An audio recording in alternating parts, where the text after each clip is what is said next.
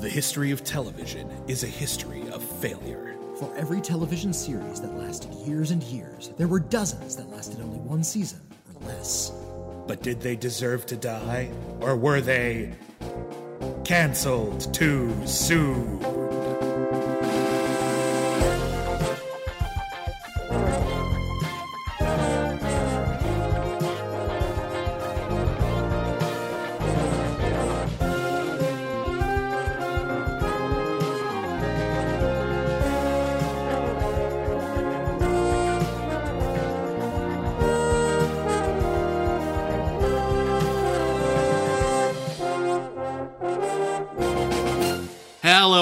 And welcome back to Cancel Too Soon, the podcast where we review television series that lasted only one season or less. My name is William Bibbiani. I am a critic. Everybody calls me Bebs. My name is Whitney Seibold. I too am a critic, and uh, we're going to be high energy this time, I guess. Woo! Well, we're actually recording in the middle of the day instead of the middle of the night, so we might actually have a little pep in our step. Uh, not me. I was I was up until the wee hours projecting a, a pornographic Dracula movie at the movie theater Was where it I work. Sexcula? It wasn't Sexcula. It was uh, it was just called Dracula Sucks. Okay. And there there are not very, that's, that's both clever and not clever. Yeah because like Dra- Dracula is is I get it. yeah. Whitney is a, Whitney is a there were- projectionist at a movie theater. I'm a projectionist at a movie stuff. theater. Yeah, uh, Saturdays at midnight is a different, different film every time, and we showed Dracula Sucks last night. Uh, there are three different cuts I learned because the producer was there.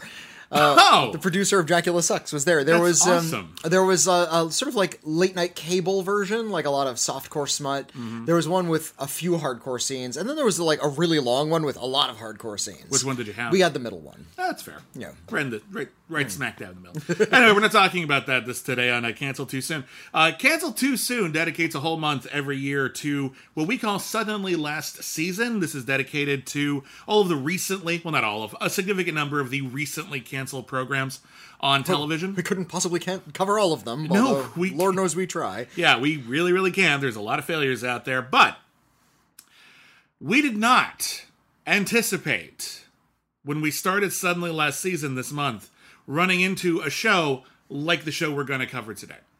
The reason we're late is because of the show It really that we're is covering today. on, on two different levels. yeah, one one was availability. Yeah, so when we when we announced that we were doing this show, it was readily available on like three different streaming services.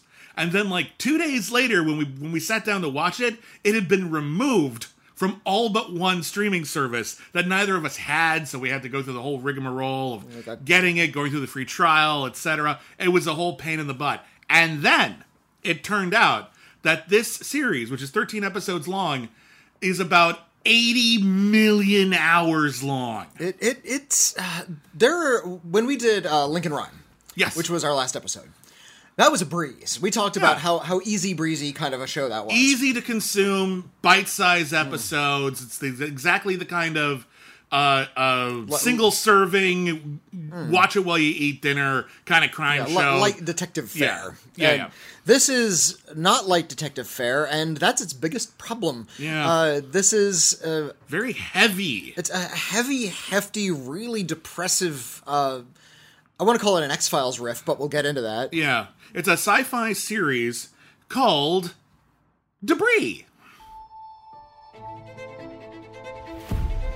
Six months ago, it started falling. And there is more coming. What happened here? We sucked her through 14 stories. We work for a division of the government that investigates scientific anomalies. We found another one, and you're not gonna believe this. She's defying gravity.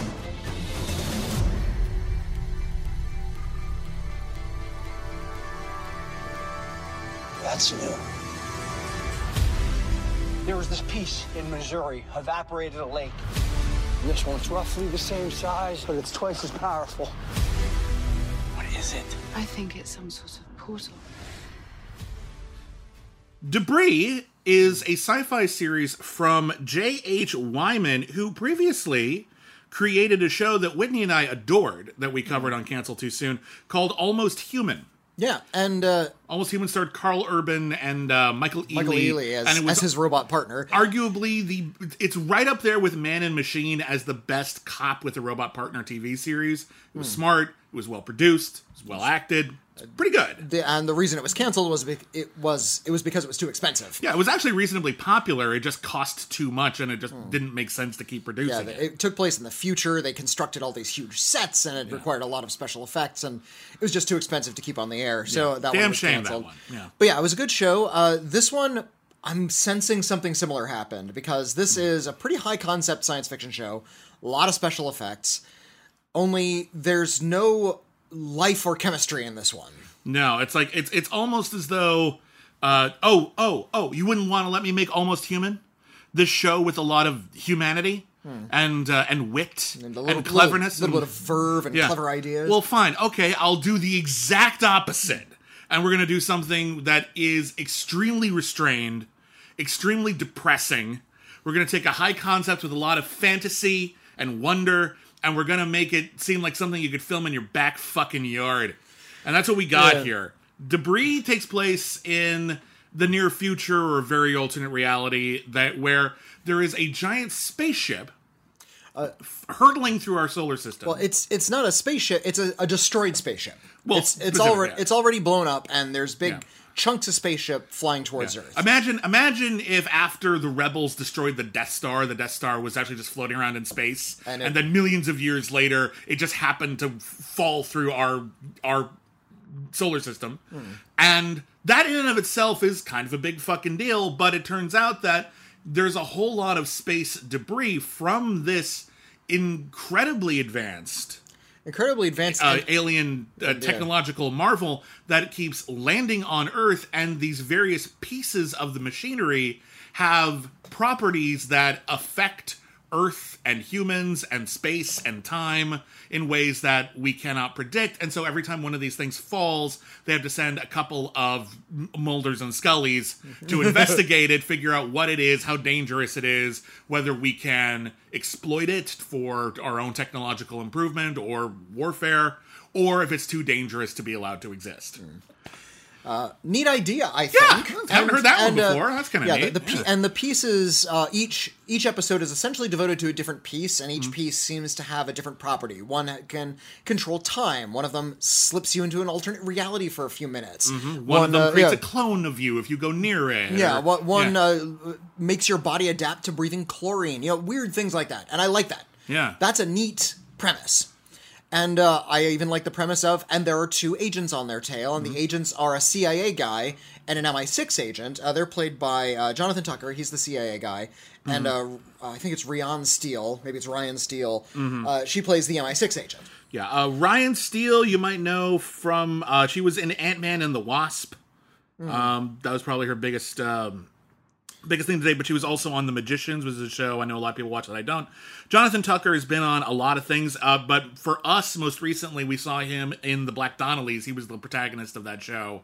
That's right. Uh, back in 2007, we covered that not too long ago. He's also on uh, Westworld, Justified, uh, bunch of movies, Texas Chainsaw Massacre, The Virgin Suicides. He's been around Can, forever. can have a lot of personality, Jonathan Tucker. Yeah, yeah. Um, but he and and uh, Riann Steele. Rand Steele uh, have like it's like they've been directed to have no personality. Be They've- sad. That's what- that's what they've been given. like it's okay if this is like a bit of a scary show, kind of like the X Files, Sure. where you come upon something and you know it's making your body mutate, and that's kind of scary, and Sure you've, you've tried to f- use your wits to figure out what the problem is. And if you had that as an episodic show, great. And if, even the arc, I don't really mind. Uh, there are Hmm. two other sort of mini stories going on. There's um, this like there's two different cabals. Yeah. That is not MI6 or the CIA, who are Yeah. also gathering bits of debris for their own nefarious purposes. Yeah, because these don't belong to the to any particular government. Whoever finds them has them. Uh, there is a group called Influx, which is uh, run by an actor named Scroobius Pip. Scroobius Pip is not his given name. He's a DJ. That was his chosen Oh, name. I was really But he- hoping that was because it's so Dickensian. His- yeah, his his What name an amazing his man. name is just David Peter Meads, but he Okay. gave his name up Scroobius Pip, and yeah, it sounds like a, a Dickens character. Yeah, uh, but that's a group. There's a group called Influx, and what they're trying to do is they're trying to make sure they can hoard as much of this alien technology as possible in order to take it away from governments and Mm-hmm. democratize the world and give the people back uh, their their their power. Yeah. Uh, the only way they seem to be able to do this in the in the first season is by killing a lot of people. So I'm not entirely sure how that works out. Certainly, certainly not killing a lot of government agents. They're just like fucking with people in New York City on the street. Hmm. Yeah, Uh, I'm not sure how that these- helps, but and, and they stage like these these terrorist events. And Yeah. They take buildings hostage and stuff. Yeah, it just doesn't really seem like they have much of an end game, and I'm sure they would have revealed that later, but we never get around to it here. There's also a big storyline uh, with uh, Rand Steele's character is named Finola. Her father was one of the scientists who was initially part of the project to uh, Gather locate, catalog, yeah. locate, catalog, and unlock the secrets of all of this incredibly advanced technology. And he died shortly before the series began, but he's also still walking around. Right. And so, Like, we- we've uh, seen him walking around. There's like camera footage Yeah. of him, but he's and dead. And they don't know if it's a time travel thing, if he's a clone, if someone has like used alien tech to like m- warp their face or something. They have no idea what is up with this guy, no. and that's the main thing. So yeah, there's these essentially these four different organizations, all after the same debris, Mm-hmm. uh, each for their own reasons. Uh, MI6 and CIA are kind of the same, and they're kind of working together. But they're um, also keeping secrets from each exactly, other. And um, since Jonathan Tucker's character Brian and Finola are working for, they're working together, but for different organizations. They're being constantly told to keep secrets from one another. And the, which which they eventually just stop keeping secrets. Thank which- fucking God, Yeah, there- there's a, point in the series where they just say, "My boss just told me not to tell you this, and I'm going to tell you this." Yeah, my boss just told me that too. I was like, "Okay, Yeah. good. Now Thank we're you for now we're communicating openly. We don't need this crap anymore." Yeah, yeah, because keeping your protagonists like as far away from each other as possible for half the series hmm. does not endear you to them. Yeah, it does. It keeps them from it, from actually bonding or creating a friendship that you care about, or even a friendly rivalry. Yeah, there's- It's really difficult to get yeah, the- involved in that. Prob- problem one, they're sad all the time. Problem two, they don't have a relationship. Mm-hmm. Uh, you think it of the the X Files pilot. Mm-hmm. Even when Scully goes to meet Mulder for the first time, they have banter immediately. Well, like you understand who she is and who he is and how they're going to interact. She is she is very at, at the start of the series in particular. She's very reserved. And she's very serious, and she takes her job very, very seriously. And she is assigned to basically keep an eye on Fox Mulder, the spooky guy in the mm. basement, mm. who's like been allowed to like just sort of fuck with all the cold case files that might have monsters in them. And she goes down there, and he's his his room is full of trash, and he sounds like a whack job, mm. and He's got a Did- UFO poster on his yeah, wall. Yeah. Th- You can tell immediately these two are not immediately going to get along, Hmm. and the differences between their personalities and character are pronounced right from the beginning. Here, we meet them, they've already been introduced. That is not inherently a problem. I don't mind skipping the introduction. But they've already been teamed up together, but they don't know each other very well yet. She is sad a lot, and he is sad a lot. Although and he, then uh, to to his credit, he's the of the two, he's like the funnier one. Like he has Yeah. a little bit more jokes to make and a little Yeah. bit more of a flip attitude. I But he's wish not that a was- flip character. I wish he was, because Yeah. that would at least be a In fact, uh, there's here. there's a big flashback where we get to see sort of his origin story. One of the pieces of debris like projects his consciousness into the past, and he saves somebody in the past, and that is to do with the present storyline. Yeah. and he was a the- soldier in Afghanistan. with the single With the worst beard.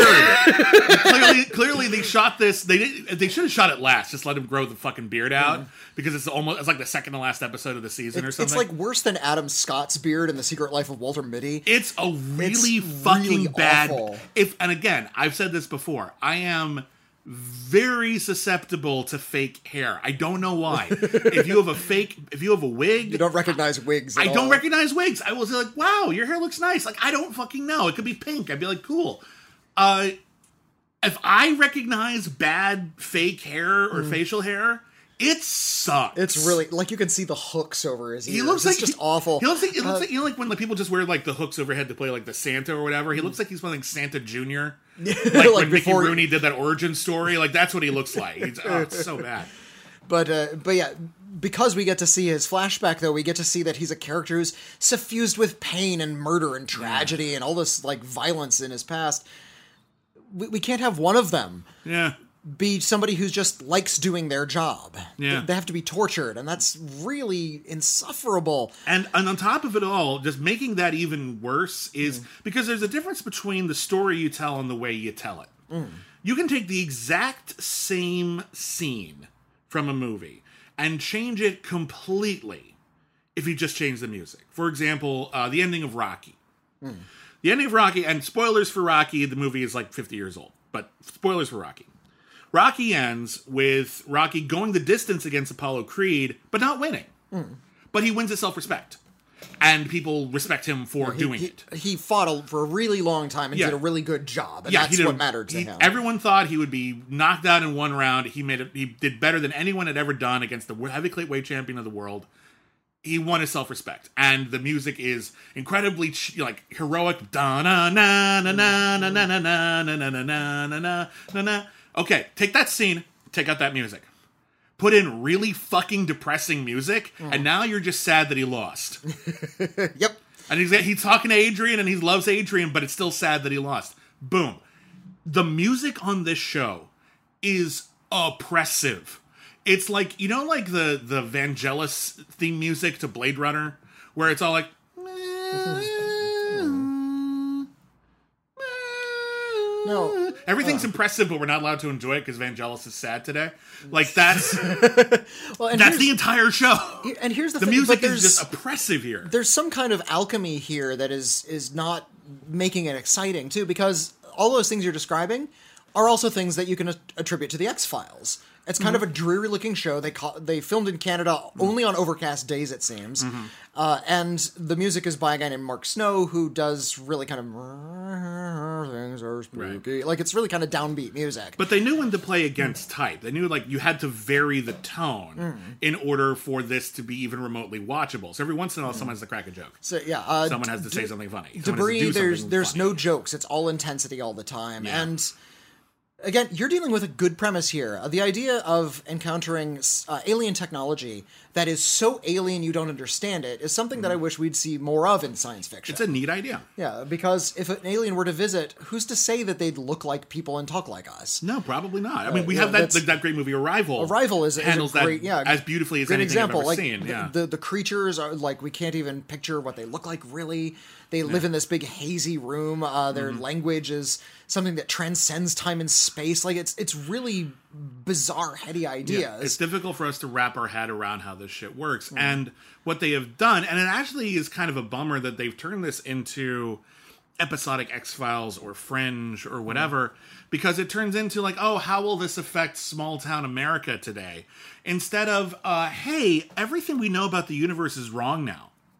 Well, what, Like- what there should have been was CIA and MI6 like are are all abuzz with all of this activity with this debris that's landing, and they've collected a lot of it already, and they don't understand it. But there's still a lot out there that they haven't collected, and Yeah. so our main characters should be like way down on the totem pole, like they're eighth tier agents that Mm-hmm. are just sort of taking up like janitorial work essentially. Yeah, they're the ones who just They think should they should be the main shit. yeah go collect stuff. It might be a little weird out there for you. Yeah. we're dealing with the super weird stuff in here. You'll never get to see it, and that Yeah. makes it a little bit more mysterious. I like because here's the deal: because these people are positioned as they know more than almost anyone else, Hmm. uh, the fact that they know so little is really depressing. I don't want all the mysteries to have been solved at the beginning of the series. Why would I?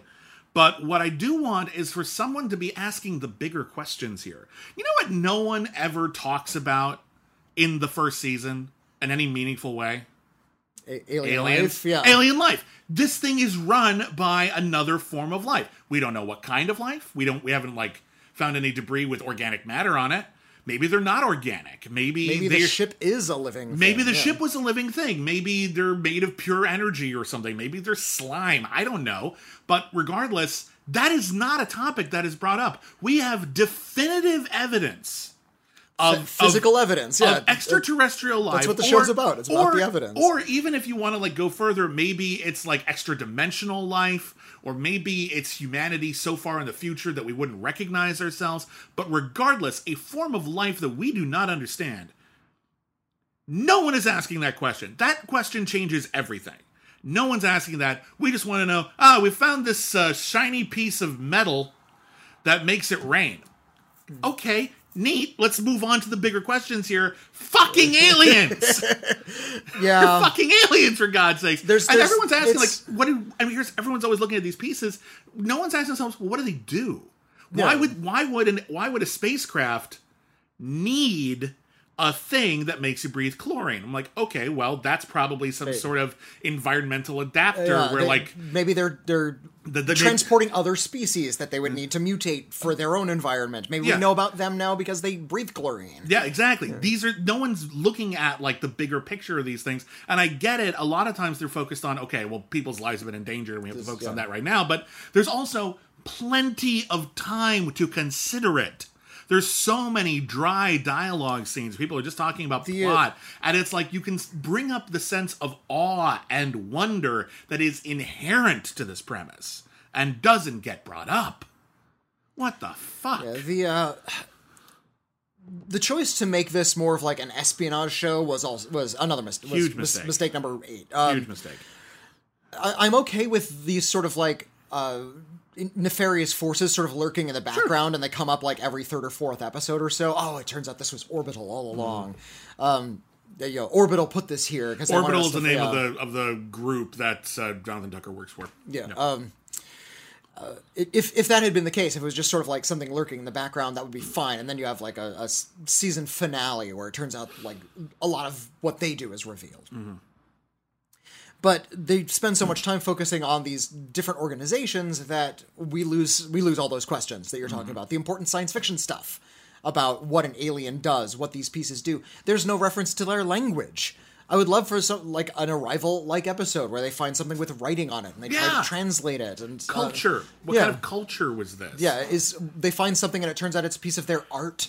That would That, be interesting. that would be yeah. interesting. Like, what if, like, oh, we assumed this was some kind of incredible Genesis device or something like that? It's like, no, that's actually like a holographic statue. Yeah, something. just- yeah. I don't know. Like, that could be neat.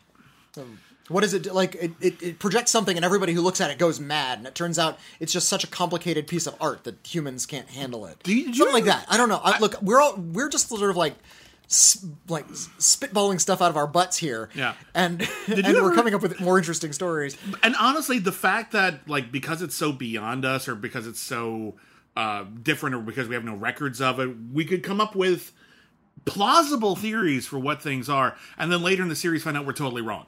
Yeah, be could be really interesting. Did you remember uh, there was a book that came out when I was? I guess it, okay, I'm looking it up now. It's actually came out a little bit before I was born, but I saw it read it as a kid uh, by writer and illustrator David Macaulay called "Motel of the Mysteries." Oh, that sounds like something I should be familiar with. Motel of the Mysteries is a really, really clever book. It's a it's a, it's a illustrated book, not entirely unlike, say, a Chris Van Allsburg kind of thing. And uh, the idea is, it's where the book is from the distant future. It's from the year 4022. I just looked it up. Yeah, it's from the year 4022, and they have found, like, hidden in the sand dunes of North America, a perfectly preserved building called a motel. They don't know what that's for. They don't know what the word motel means. So they're looking up all these artifacts and they're trying to figure out what was life like hmm. back in those days, and they come and everything they do is wrong. They Yeah, find like a bucket marked ice, and it's like, oh, that's the internal component enclosure for when they were mummifying people in these beds. they think it's a tomb. Yeah, exactly. So they think they think it's a it's a pyramid. They, Hmm. they they're looking at it the way that uneducated people might look at archaeology from a culture that they don't understand, and they didn't bother doing any research. And What a fun book. it's a really neat book, actually, and it raises a lot of questions and it reminds you the importance of context when you're looking at history. How you can't just look at something and come up with your own conclusion and say it's right, which unfortunately is like too much of history of just people making wild assumptions about things. Like, no, you want to do your research and get it correct. Um, this that could have been a factor here instead. You know what's weird? Actually, there's a there's there's something I noticed here, and that's it's it makes sense, but it also doesn't work every single time Finola and um is it Jonathan Tucker. John John what is Jonathan Tucker? Is it Eric. Eric? No, What is his name? Eric, he's such a Brian. Brian. Every time Finola and Brian, because they're going all over the country. Uh, just just the United States. it's just the United States. I guess that's their turf, but like they're going it's because it's going everywhere. But uh, and they talk about like oh the Chinese have found this piece for example, but like we're looking at the stuff that's found in America and uh, they go all over the country and every time they go to over over the country they have a different tech person, like someone in like a in like a, uh hazmat suit who is like Give- trying give- to figure out what the what the machinery does. There's always a the, different the- person. the basic uh, Yeah. exposition at the beginning of the episode. And it makes sense that you'd have a lot of them, and they just be whoever is closest would just show up to the thing that day. but it also prevents you from having more points of continuity in the characters and their relationships. And it's so easy to write like the shitty nerd character. Like you want to get someone like, oh, are they like really into comics and like played by like Jack Black or whatever like that. It's like that's a cliche. Are they like super hot and like wear glasses? Okay, also cliche. Like there's and, so many she, she takes down her ponytail and she's ready for the there- night. And there's so many Golly, clich- what a sexist cliche. There's so many cliched things you could do with it, but you don't have to do those. Mm. What you could just have is another character who would present a different point of view, and then maybe you could end up with not to make everything about Star Trek, but you know, the original series of Star Trek had three protagonists who represented different points of view. Yeah. And when you put them in the same room together, they'll always articulate different points of view and they'll always, you know, play off of each other in a dramatic way. And so you could have more characters rather than just two who don't have anything to say to each other. Yeah, and they really don't. They really don't have anything to say to each other. Um, No. One more tangent before we get into the episodes. Yeah. Um, George R. R. Martin uh, wrote a series of science fiction novels, uh, an anthology series Oh, Wild called Cards. Wild Cards back Yeah. in the day, and I've read re- read the first volume of Wild Cards. I've read several volumes of Wild Cards. I was really into it for a while. you know, when I was like 14 or so, Mm-hmm. I- I started delving into wild cards. And uh, that that has a very similar premise to this, Mm-hmm. in that an, an alien thing lands on Earth, and it spreads an alien virus throughout Earth. And Yeah, it's the idea is that alien it, it- aliens are out there and they're attacking each other and uh, basically the alien said, "Here's a human species. They're not dissimilar from us. We want to test this biological weapon, and we're just going to th- throw it on Earth and see what happens." so what uh, what happens is it mutates the human population, all of it. Yeah, well, most And- of it. Like some people are fine. About half yeah, the population there's- gets like superpowers. About a third of them mutate into something kind of monstrous. Yeah, turn like like animals or monsters. and a yeah. small number get like just completely uninteresting mutations. Just like, oh yeah, my skin's now, blue now. It's like okay, Yeah, so it, it Yeah. mu- mutates everybody, and the because it's an anthology story, it focuses on one character, just one human being. Yeah, every- that was affected by this virus in some way. new writers come in and they'll do like one chapter dedicated to this one character who decides to be a superhero, and another character who who's changes every time he falls asleep. He changes to something yeah, new. or and- this this person actually, uh, whenever they have sex, it actually like expands their consciousness or something. And it was a neat bunch of neat Yeah, ideas. In bunch of neat ideas. Yeah, yeah. Um, I was thinking of that uh, here. Hmm. It's like if you had a different wild idea, a different perspective, even a different agent every episode dealing with a new kind of debris, you'd have an interesting anthology series. Yeah. they're they're arranging all these interesting ideas and then just sneezing them all down. It's Hmm. so upsetting. Uh, let's get into the episode. All right, so the pilot episode, uh, we're introduced all the shit that we just talked about, uh, and uh, there's two things going on in the pilot. One, we find out that there's a black market for this debris, and there's a big action sequence, and we meet Scroobius Pip. We, we learn about the black market before we know about the debris, which Yeah. is Weird choice. mistake number it- twelve. Yeah. uh, because again they're setting it up as an action show. Uh, but then the the actual uh, debris, like the first, like here's what we're gonna do to get them hooked, is there's a piece of debris that has fallen into small town America, and it, f- fell into a wood near a family's house. They had just lost their child, and the debris felt their pain and decided to produce a child, a, a replica of their dead son, in order to siphon their emotional energy off. So a, a lot of these pieces of debris do uh, do rely heavily on emotional states. Yeah. They they read your emotions. So this is kind of like psychic debris. Yeah. And uh, yeah, so a lot So a lot of possibly we're dealing with a civilization that communicates psychically. Right. That's So- something to be to consider. There are some good uh, scary um, visuals uh, the debris falls in the woods and one of the reasons they're able to find it is it's attracting dead people Yeah. and the dead people dead are floating about a foot off the ground just sort of like drifting very slowly across a field and that's a pretty scary visual of That's these, a creepy these- image. yeah these dead bodies just and one They're they- no rush. they're able to find one because it gets hooked on a barbed wire fence and they just unhook it and it keeps on drifting on Yeah. that that's good scary image Genuinely creepy. Yeah. I have not seen that before. That was Yeah. kind of like, and like, but they're floating like eight inches off the ground. Yeah. Like they're just like, and just sort of gl- like gradually. it's like, they're floating in a river. It's just yeah, yeah. like a like a glacier. and and they're kind of like following it, and none of them think like, "Wow, this is really creepy." Nobody says anything like that. Nobody talks about how fucking weird and creepy it is. I mean, I get it. You've been doing this for a bit, but like, come on, we're Hmm. Yeah, the audience hasn't. Like, let us feel something. But we establish who the characters are. But yeah, I wish they had established more as to. Don't tell me there's a black market yet. Tell me what the governments are doing first. Show me the big world. Zoom in a little bit. Show me the agents. Zoom in a little bit more. Then show me the black market. Yeah. Uh, the movie Pacific Rim didn't start with the monster organ harvesting, which should be a series on of itself. I think. Yeah. Um, Ron Perlman in the movie Pacific Rim uh, harvests organs from fallen kaiju. Like Yeah, to like sell on the black market. It's like, oh, this is a like, sexual stimulant. yeah, or, they have this- like radioactive qualities. They can turn them into weapons, whatever. But Yeah. that movie's overstuffed. There's way too much in that know, movie, but know, but but that that's a fun element of that film that they could have turned it into an, an entire movie. It's Yeah. like this is a world where monsters exist, but here we're just going to focus on the black. I would love to see a Godzilla spin-off about that. About what happens after to Godzilla, kills something, and then Yeah. people actually have to dispose of the fucking giant kaiju corpse. There- There's a, a Marvel comic uh, devoted to Yeah. that called Damage Control. Yeah. like it, one, once you know the, the 40 foot tall behemoth has been knocked over and they've destroyed the robot. What and, do they do with it? And they did a whole movie about that, uh, Spider-Man uh, Homecoming. That's right. Tyne Daly was the, Yeah. the damage control character. And, but she was taking over from Michael Keaton, and his whole thing is after aliens invaded New York, they took the tech Hmm. and just sold it on the black market. And I'm like, yeah, that's that's clever. That's that's neat. That's how you would get all those super suits and shit, right? That that works.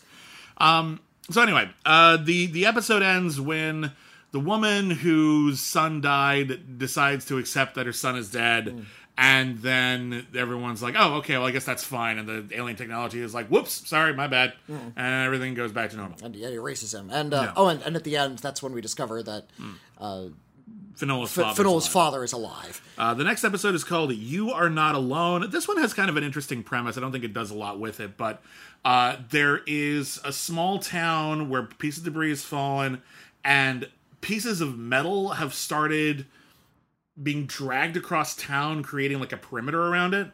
And inside the Again, town, more, more fun visuals of Yeah. things like sort of floating through the air. a little too similar to the first episode. Maybe I would have saved this one for later, but uh, but there's a guy inside who's like covered in blood, and he's saying something is happening. I need to remember something. I don't remember what it is, but I know I can stop whatever's happening if I just remember this. And they say, okay, we'll take this guy aside and let's investigate. And then they investigate more of the town, and they find that guy the same guy again. Yeah. and he's but now he's got different parts of his memory and then they look around and they find another one of that guy. so it turns out he's been sort of like split into a bunch of different people, more Yeah. like a multiple man. There's I really like the bit where they go into his house and they find that like actually like a piece of debris fell on his house and crushed him. Mm. And that's the, fucked the, up. the original him. yeah, yeah. and I, I guess he's okay, but like it hit his head, it hit him on the way down, and that's why it's doing the thing. But uh, Brian goes down into the basement to check it out, and immediately sees another version of himself and kills it. it's like, nope, we're not doing that today. I am not doing a kill us both spot. I know who I am. Bang. no quick. fucking thank you. That's cute. Quick thinking. Quick Yeah. thinking. Yeah, I no, would. No, no, no, shoot him. He's the Nope, imposter this is here. gonna get complicated. Nope, kill that guy. Done. Thank you. Um, but um, yeah, and then it turns out he uh, had to like, as he was like dying, his like life flashed before his eyes, and all his priorities kind of split into different people. So the one part of him that was really worried about work. Was, like a version of him, and one part of him that actually was like deeply in love with somebody and had given her up for work was this other part. And then eventually he was just like, I should call her, and then everything's fine a lot of really elaborate like allegories for getting over your baggage in this show. That's oh, that's debris. The, the emotional debris in Oh your my God. brain, the emotional debris you carry around with you in your heart. You must rid your. Oh, never mind. Next one, there's a dimensional window with Yeah. uh, people in stasis who have been inside for because time works weird behind this window. Yeah. some of them in, have been in there for decades. Yeah, so there's like a there's like a uh, in the middle of a field. There's a big giant wall of energy, But it's it's two dimensional, so you Yeah. can only see it from one perspective. and they're able to key into a radio signal and talk to someone on the other hmm. side. Turns out it's a young girl who's been missing for a long, long time, but she only thinks she's been gone for like an hour. And they have to figure out can we save her? Uh, or is it not worth the trouble because maybe we'll never be able to figure out how? Surprise, believing in the power of goodness allows them to, figure out to- how to, to- save the girl. They crack the window, and, and it turns out it wasn't just the girl. There were a bunch of people behind there. So it turns Again, out more- more believing in humanity is better than not, I guess. more more uh, more fun creepy visuals we get to see Mm. like shadowy figures on the other side of the wall and crackly audio of their dialog Mm-hmm. but we don't get to see their faces you, you got good stuff. That's in interesting here. stuff. But why is it Yeah. morose? What are we doing? Yeah. The next episode is called In Universe. This is the one where a piece of, I guess, terraforming or atmospheric technology falls onto a farm. And a lot of people die immediately, but a lot of people who are on the farm, mostly migrant workers, uh, are now trapped on the farm and they can only breathe chlorine now. Yeah, the the debris has mutated their lungs, Mm-hmm. so they can only breathe chlor- chlorine. That's also uh, created this sort of bubble of chlorine, so Yeah. they can stay alive inside of it. So they're fine there, but anyone else could die, and it could expand at any moment. And so they have. To, and I actually appreciate And this one because this and- is a this is one where this might be a no win situation. Well, there, it might be a no-win situation, and there's a good ethical dilemma because uh, somebody whose family is on the inside got trapped outside. Yeah. and if he goes inside, uh, he'll live, but he'll be mutated and he can never go out again. yeah, exactly. So that's that's a good. this is one of the better quandary, Yeah. This is one of the better episodes. We actually get to see what differentiates Brian and Finola here. Hmm. Like, why are they different? Brian believes that uh, in a case like this, they have to prioritize the least amount of harm, which means uh, we need to shut down this piece of debris using the technology we have that, that can do that, and it will kill this small number of people who can breathe chlorine, but everyone else in the world will be safe from it. Yeah. And he sees that as an unfortunate but necessary uh, No, uh, we'll just, yeah, sacrifice. we'll, we'll just kill like. Yeah. We can kill these 15 people, no problem. Yeah. I'll, And- I'll murder 15 people if it means saving the planet. Yeah, and to him that seems It's, like uh, reasonable the- math. The, the, the trolley dilemma. Yeah, and and Finola says no, and the compromise she comes up with is they're going to use the alien tech basically to cryogenically freeze them, Hmm. so that later on, hopefully, we can fix it. Yeah, so the, Which is about as they- good as it gets. They kick the can down the road, essentially, Yeah. but uh, But they, the guy they do who- save everybody. But the and the guy who didn't want to be separated from his family decides to do that too. Hmm. I will be cryogenically frozen with them rather than live it- without them because it's very sad. It's very sad, and it, again, it shows that there's a line in the sand between these characters. Also, by this point, Brian had known that Finola's father was still alive, and she didn't, and now she like finds out that he was lying to her. So this is creates like a schism between them.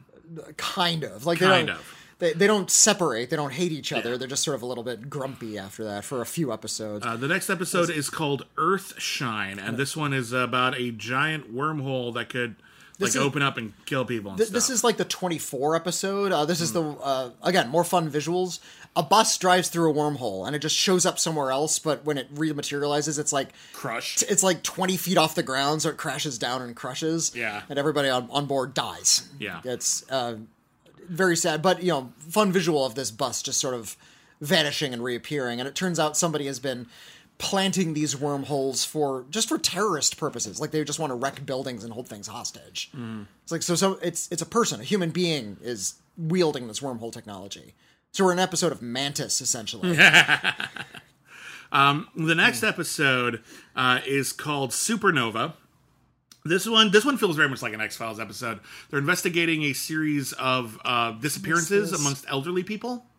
oh right and yeah, it seems yeah, like there's a yeah, couple of teenagers who are behind this. Maybe they found some debris and they're like sucking the life out of these elderly people. But it turns out what they're actually doing is giving life to elderly people and making them young again. Mm. But the caveat is they can never be too far away from the debris ever, or they'll rapidly re-age and die. Mm. Um, which is an ethical dilemma. Uh, and uh, some people uh, have big choices to make about whether or not they're willing to go back or not. Mm-hmm. Um, would you would I? well, that- well, depends on how this- convenient it was to stay near that fucking piece of debris, doesn't it? I'm, I'm, I guess I'm not asking. I'm not asking you personally, William Bibbiani, but Yeah. I'm asking, you know, would would you stay close? Yeah, It's well, again, in- it- interesting. how convenient is it? question they're positing to the if, audience? if I'm if I'm 99 years old Hmm. and I only have so much time left, and the option is I can go back to being 20 for however long I can conveniently do this, I probably would go for it. Yeah, there's, no, yeah. there's no other downside other than I have to stay on this plot of land. That doesn't sound too bad. I mean, I, and again, if I leave, yeah. I was going to die anyway. Who cares? Like, fine, whatever. It seems like a. It really does seem like a no lose situation. Okay, as long as you don't do anything you have too to heinous. You have to stay on that plot of land, but there's no Wi-Fi. Would you? no, never mind. Um, They'll get a book. Like, like just get some. Hey, hey, got library. any, got any videos? You're just you run across a bunch of like really hot twenty year olds in a field. Hey, we're a hundred. Do you have a book? yeah, a little little tedious over here. Yeah. I have this Jack Reacher book. Yeah. Ah, I've read it. Oh, fine, I'll take it. Uh, the next episode, uh, what is this? Is uh, you can call her Caroline. Um, and this honestly, this one's a total blur to me. I watched this like less than a week ago. It's only This- about psychics and shit, and Uh, th- this is about. Uh, th- this is um the um who, who there was a character. This is another X Files derivative. There's a character who could like. Uh, they called him pusher. Like he could convince people to do things by kind of like hypnotizing them. That that's this. There are people who are taking control of other people's minds and uh, forcing them to do things against their will. There's a little girl involved. She also has some psychic powers, and she doesn't like what her dad has been doing. And there's a you know tense scene at the end where he's like forcing people to put guns to their own temples. Um, that that's I remember episode. now. Yeah. A lot of them kind of blur together. Also, this is right next to the next episode, which is called Spaceman. And this is like all plot. This isn't really about debris episode. Hmm. This is about, oh, do we have to kill Finola's father? And yeah. and then what they end up doing is saving him and uh, recruiting them to be on their side and hiding him out while still pretending to do their jobs. too early. Way too early. You, you save the father for the finale. That's got to be the season finale. Yeah. What the fuck are you doing? Like, they, they, they brought him in. He's a character, another, uh, and he, but he's also like a little bit kooky, and he likes to Yeah. sleep in tinfoil, and like he, he might be a little bit mentally ill, and they don't know what's going on with this guy. Mm-hmm. Is he really the father, or is he some sort of like clone or copy or robot? We don't know any of that. Yeah. But they decide to hide him out because they figure more information is better than less. on the upside, it leads to the single best part of the show, which is the two parter Do You Know Icarus and I Am Icarus, hmm. which is actually a pretty clever bit of writing. it, it's it's clever and i again i think this is too early in the show to do an episode like this you have to mm. wait for like a later season to do this when a lot has been more firmly established Uh, it's not like, okay, this is an alternate dimension episode, mm. but it's not an alternate dimension episode where we spend a lot of time and the gag is everyone's not like who we expected them to be. Mm. This is a bit more like a, a puzzle box episode. It's more like an episode of like, it's more like Primer or Timecrimes or something. Um, and the Oh, gag uh, it- is. it, should be noted that uh, one of the cre- uh, creators and one of the directors on this show is brad anderson Yeah. uh, who did some really kind of uh, downbeat uh, subdued science fiction movies uh, he like, did The uh, Machinist, which is not sci-fi, but well, it's very yeah. downbeat. He I did, a movie uh, called Session Nine, which is kind of a haunted haunted horror, movie. It's a horror movie. Uh, he did what was that? What was that Vincent D'Onofrio movie, Happy Accidents, where he claimed he was a time traveler? Yeah, Happy Accidents Yeah. was him. Uh, he also did, um, and he's done a lot of work in TV as well. So yeah, he, he he's done like some yeah, twisty, low budget science fiction yeah. stuff. Uh, so the plot of Do You Know Icarus is uh, there's a piece of debris that's fallen into a lake. Uh, Finola and Brian have been assigned to investigate. They decide to knock on the door of the house that's closest to where the debris would have fallen. And inside the house, there's a teenage boy. And the teenage boy says, Oh, hi, Finola. Hi, Brian. Come on in. We've done this before. And he explains that me and my twin sister found a piece of debris in this lake. And if you swim into it and like hold your breath for a while, uh, it like You wake up in an alternate dimension. well, at first they thought they were just going back in time, but then it turns out that there are little subtle differences every time.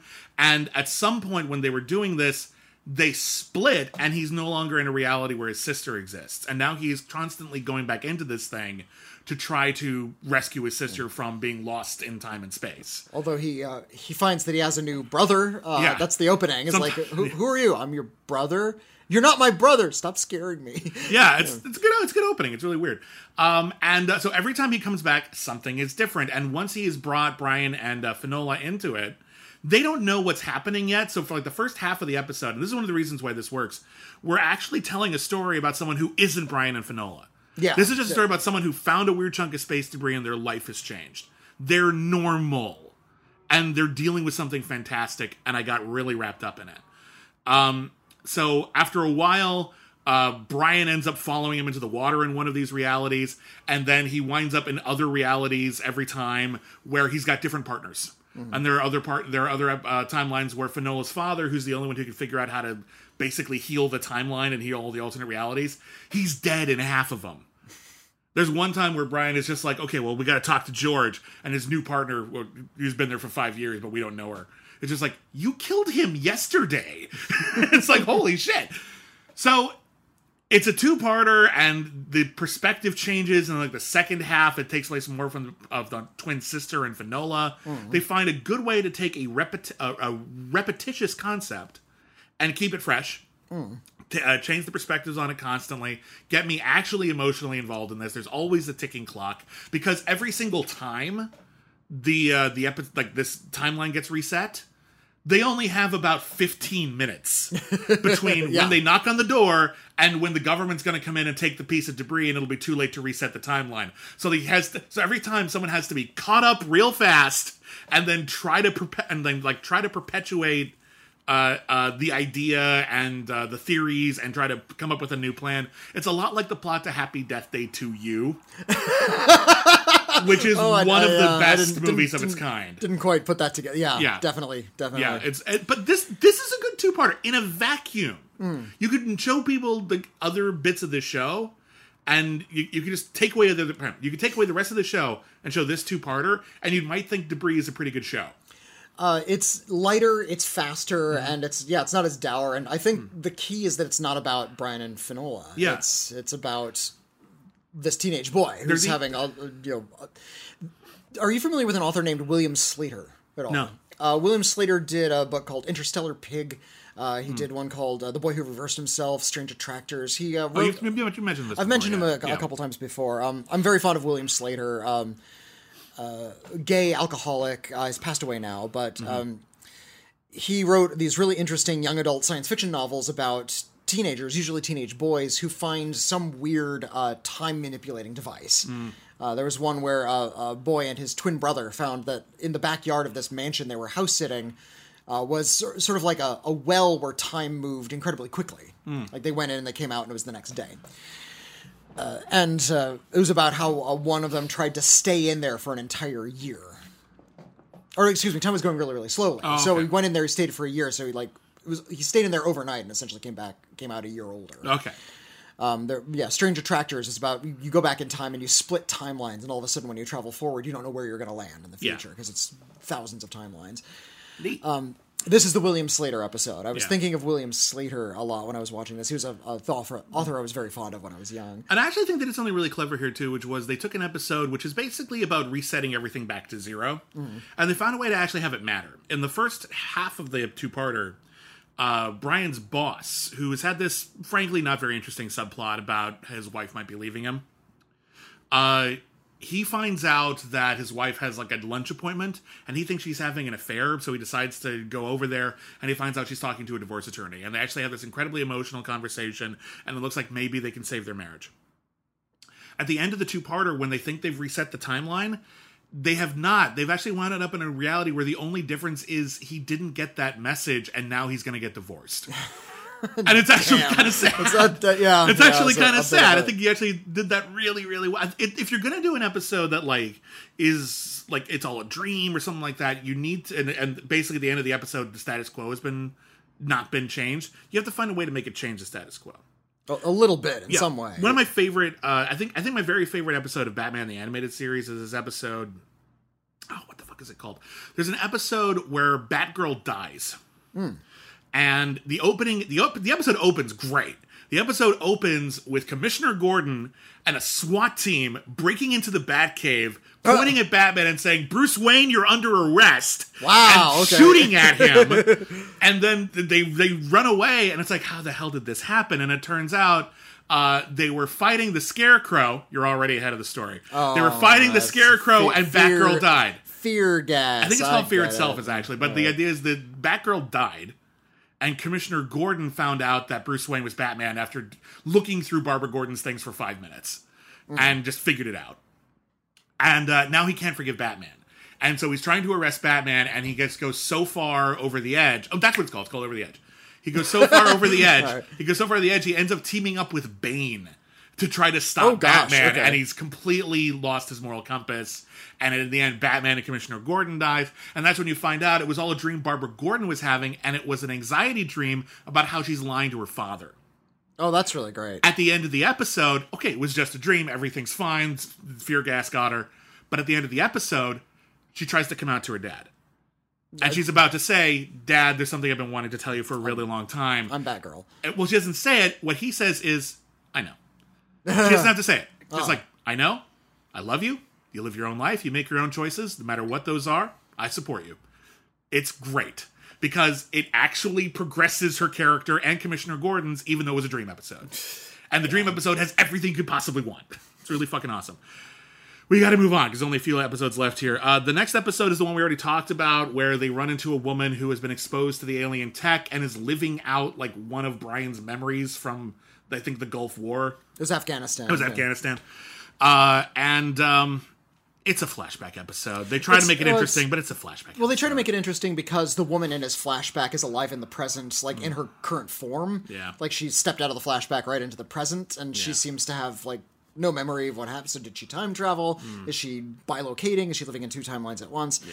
But mostly, this is just hi- this is just him in the war. Yeah, It's supposed to be a character episode, and it reveals nothing really vital about his character. Nothing interesting at all. Uh, the and next he's got and it, the the beard is distracting. We have to call we have to call attention to the beard because it is distracting. All right, the next episode is called A Message from Ground Control. Uh, this is one where uh, they've got this warehouse with all of the debris that they've collected, and they've been assembling some of it when they can figure out how it assembles. But mostly it's just in boxes in a giant, you know, ending of Raiders of the Lost Ark warehouse. Yeah. Uh, the boxes start to move, and one of them, like, one piece of debris bursts out of the box so fast it like takes a guy's head off. It's really fucked up. Um, but the the boxes start to move, and they're basically doing everything they can to try to prevent the boxes from like opening and like turning into whatever they're trying to turn into, whatever it is. Hmm. Optimus Prime, Cthulhu, who the fuck knows? but they figure it can't be good. And then uh, by the end of the episode, it turns out that they actually have a the the debris has kind of a connection to Brian, hmm. and Brian's just like, we actually need to just let it go back together. Hmm. It wants to. It's not harmful. We don't know what's going to happen, but Yeah. but we can't stop it. And in the end, they do, and the debris ends up creating like an energy ball that's supposedly like wow, so beautiful, but it looks like the energy ball from like uh, what's what's uh, the Explorers from the '80s. Like it's like Oh. we've seen this shit before. It's not new CGI, but whatever. It'd be it's weird to see it in real life. And uh, and then it sort of flies away, and everyone's like, huh. I wonder if that'll be important later. And then the last episode is called Celestial Body. It's all come to this. Scroobius Pip. God, I love saying that. Scroobius Pip has Well, uh, Scroobius Pip has, has popped up here and there. Yeah, he's- as he- has a uh, who is the other like the evil guy at the end here, John Noble. John was was he the guy who was like constantly like just sort of tinkering with stuff in the lab and like just worried about this is the greatest thing ever the or- orbital guy or not the orbital guy the uh, the Hmm. uh, in, influx guy No, there, well, there was nothing John Noble's new, but um, well, regardless. So Scroobius Pip had been captured for a while, and turns out he had like swallowed a bunch of alien tech and like electrocutes himself, so he teleports away. And now there's a big piece of tech that's like summoning a whole bunch of people psychically to it. and yeah and they all gather the- at the same spot in Yeah. this little little place by a lake and they all face the same direction Yeah. completely hypnotized And the only staining way information and the only way to remove the piece of tech uh, would either kill them or erase their memories permanently. Uh, and again, ethical dilemma. Interesting. I'm with you. And it turns out that Finola's father has been working with Influx this entire time. He is a bad guy, or at least as close to a bad guy as we get on the show. And also, uh, John Noble from Fringe, where uh, a show that J.H. Wyman uh, worked on. Uh, you might also remember him as the Steward of Gondor from the Lord of the Rings movies. Uh, great, great character actor. Um, he shows up and he's super evil. And it's like, I'm John Noble. I'll be important later if this doesn't get canceled. It got canceled. Uh, and uh, there's a cool bit where like he they're, they're like driving to the side of this debris and they go to like a gas station and John Noble like comes back to the car and is like, all right, I'm good to go. Why do you have blood on your face? What did you do? And then they go into the gas station and somehow John Noble has like rearranged everyone's flesh into so Oh, like their yeah. heads are at the bottom of their body, but their legs are like broken and weird. It's kind of like mutated them yeah, in some weird way yeah. Actually, really cool. It's like it's a really cool, creepy thing. I'll give you that.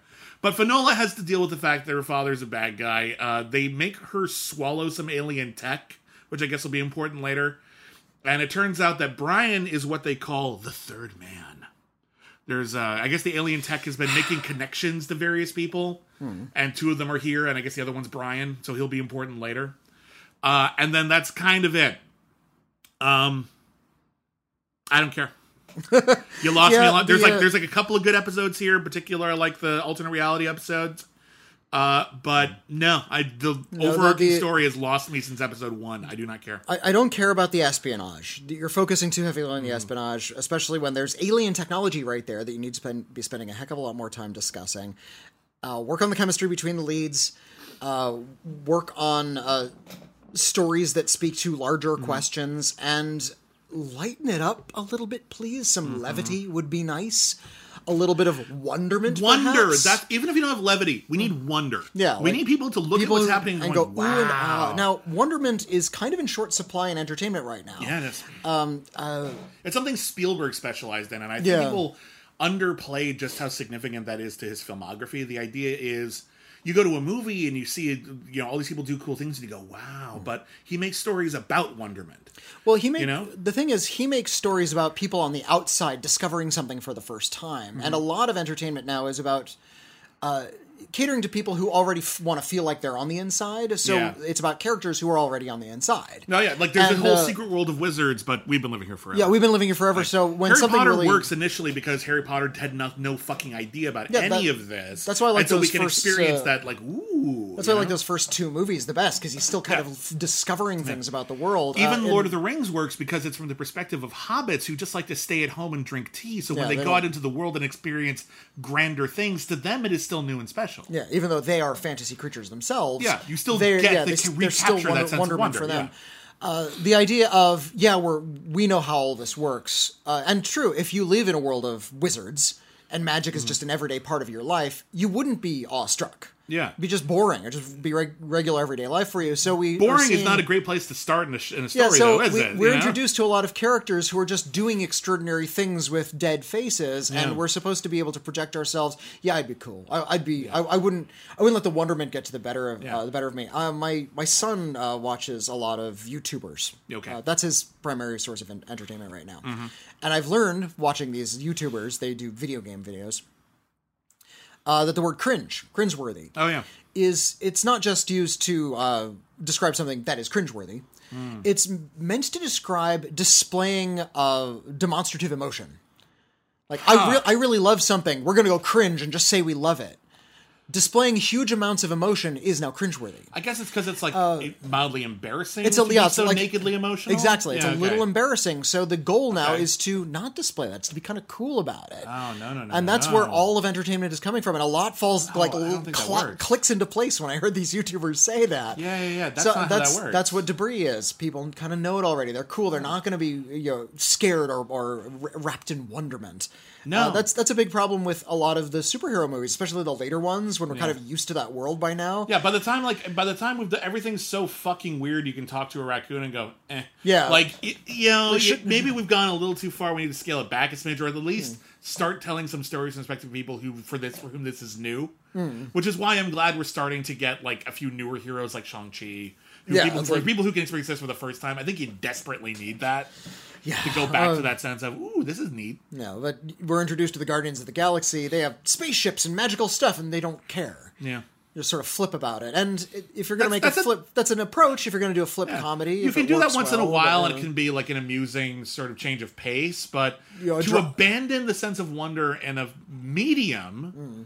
that is fundamentally magic, it's fundamentally magic. What cinema is, like, it's not a natural occurring thing. Mm. Like, we have to like do chemicals and invent science just to recapture the images of people and portray them at 24 frames per second and synchronize sound. We have to do so much to recreate the human experience from the perspective of someone you probably never met. And tell stories uh, that you probably couldn't even possibly conceive of. Here- outside of that well, you know medium. to abandon to, to abandon wonderment to leave that out is i don't know it's, like it's, it's, a, like it's anathema to, to a lot of it's like making a storytelling. hamburger um, without the bun like it's just like it's a, you're missing a key component which you can get now if you want the low carb versions. okay Um, that was a bad example i couldn't think of one off but um, like I making think- spaghetti without the pasta I think, and I think this just goes to a kind of a, a, a bigger storytelling problem. Mm-hmm. Uh, the, our our attachment to the word world building has become a big part of a lot of the last twenty years entertainment. Yeah. Uh, uh, going back to the Avengers example, this is uh, a, a series of films that all interlock, but we're coming at it from a bunch of different angles at the same time. Um, same with Harry Potter. Same with Lord of the Rings. We're we're interested in the universe in which it takes place as much, if not more so, than the characters of the story. Yeah. When you have uh, an artist who is trying to create a world where all of this exists, and they spend a lot of time and energy constructing this world to the detriment of telling a story or making interesting characters to inhabit the world, Yeah. you have stuff like Debris. Well, I think I think I think we also see this in something like Star Wars, where hmm. initially Star Wars is told from the perspective of the people lowest on the totem pole, hmm. the robots, Yeah. who are just sort of bounced hmm. around from And one we eventually kind of rise into the more fantastical stuff. Right, but then but then who but then who takes over? A farm boy who never left his desert farm and now gets to see all these incredibly wondrous things and become a truly fantastic adventurer. Um as Star Wars became more solidified and as they started building the world, um, that world became just kind of normal. And we started filling that world with stories about how normal it is and what it's like to live in it. To the point that when the prequel trilogy came along, by all rights, that trilogy should be told from the story perspective of Anakin Skywalker.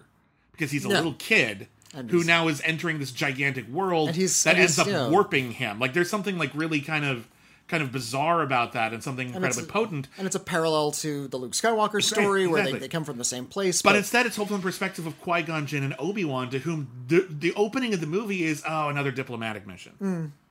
And then they're like, They're oh, we're gonna, oh, we're gonna, like I'm sorry, we're gonna, we're gonna tax- travel through the center of the earth and get almost eaten by a dinosaur the size of Los Angeles. And it's always that's- like, and it's like, eh, there's always a bigger fish. No, and, be impressed. and they arose on the other side and they just get up and they look around. It's like, oh, Yeah. no- nothing happened. We yeah, made it. like be impressed. Like allow for impressiveness. Allow for the audience to go neat.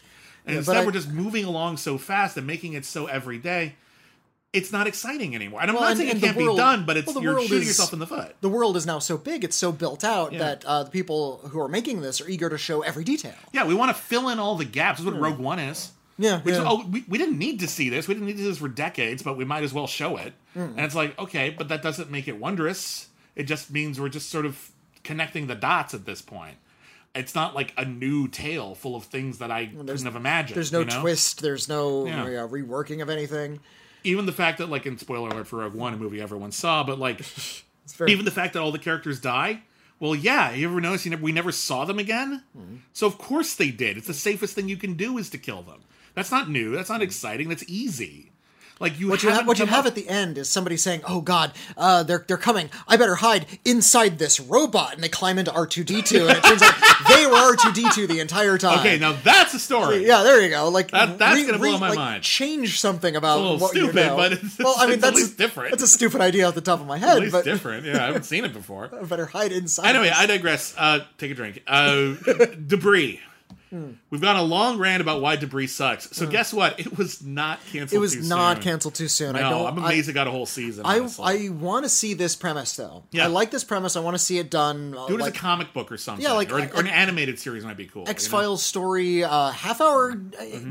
uh, Saturday morning animated series would be fine. Yeah. Th- this is a fine premise. Alien technology we don't understand. Piece by piece, we have to go pick it up, Neat. and it does weird things every time you get to it. Neat. And and the the main characters are two cops. Well, you, you haven't brought up there the, the wild cards premise, where here's like a general concept for a sci-fi thing, uh, and you could just farm that out and do an anthology book every year, where prominent or new and upcoming sci-fi authors pitch an idea. I have an idea for a short story that takes place in this universe, where a piece of the alien tech falls and it does this and it affects people this way, and here's the story. Cool. We'll do like ten of those in a book, and then we'll just release that book Yeah. that's a good idea. I would love to see that. I would read that.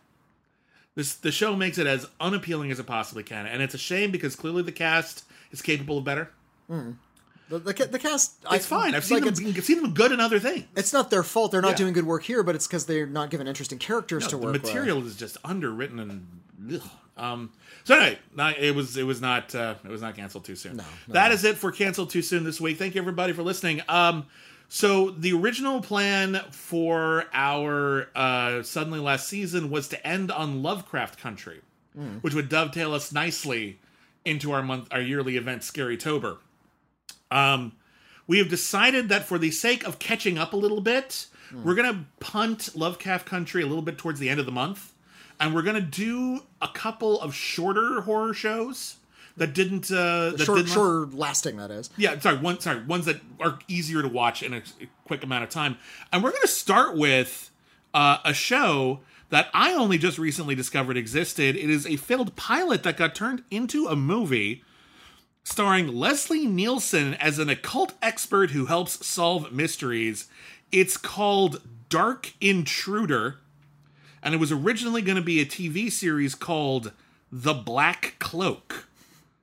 And uh, well, that sounds cool, doesn't it? so we're gonna we're gonna track this thing down, and we're gonna be uh, talking about it next time. It is from the writer uh, Barré Lyndon. Sorry, Beret Linden, not Barry Lyndon. Not Beret Linden. Okay. Uh, Like like with an E with an exclamation point. I'm pretty sure that's not Barry, but uh, but you might uh, recall that uh, this was the writer of films like The Greatest Show on Earth, which won Best Picture. Uh, the War of the Worlds, the 1953 uh, sci-fi epic. Uh, the House on 52nd Street, Hangover Square. It's actually got a uh, pretty dang good pedigree. So we're going to be reviewing that next on Cancel Too Soon as Scary Tober begins. Once again, thank you everybody for listening. We really appreciate it. Thank you for coming here. This is the first show we ever had on our network. This is our flagship show in a lot of ways, and we love doing it. And we're so sorry Debris sucked so much that it took so long. Yeah, I like. It was really when, a slog. When the show is easy to consume, I'm not going to say good. Yeah. Easy to consume. Even which if is it's different. long, Yeah. it's it's easy to get through. But when you have to like stay, you have to fight to stay awake. So- somehow time elongates and it takes Yeah. more time to and, and it it sucks. we also had to get it on a special uh, streaming service that had a lot of commercials so every hour, every you every episode was like an hour and 10 you minutes with can't all fast of ads, forward through the credits or anything like that. It just took forever. Uh, but we did. We got through it. We finished what we started. Damn it, Hal Jordan.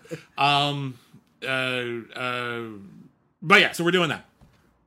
And uh, this was canceled too soon. Thank you everybody for listening. If you want to join in on the conversation, you can email us. Our email address is letters at criticallyacclaimed.net.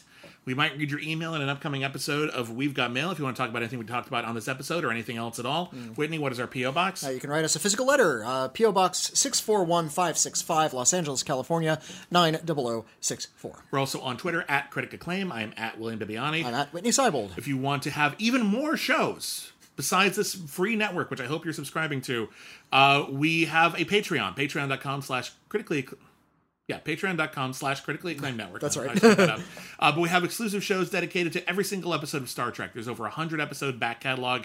You sign up now, you get that entire back catalog right away, immediately. We have Holy Batman, our, our show dedicated to every single episode of the 1960s Batman.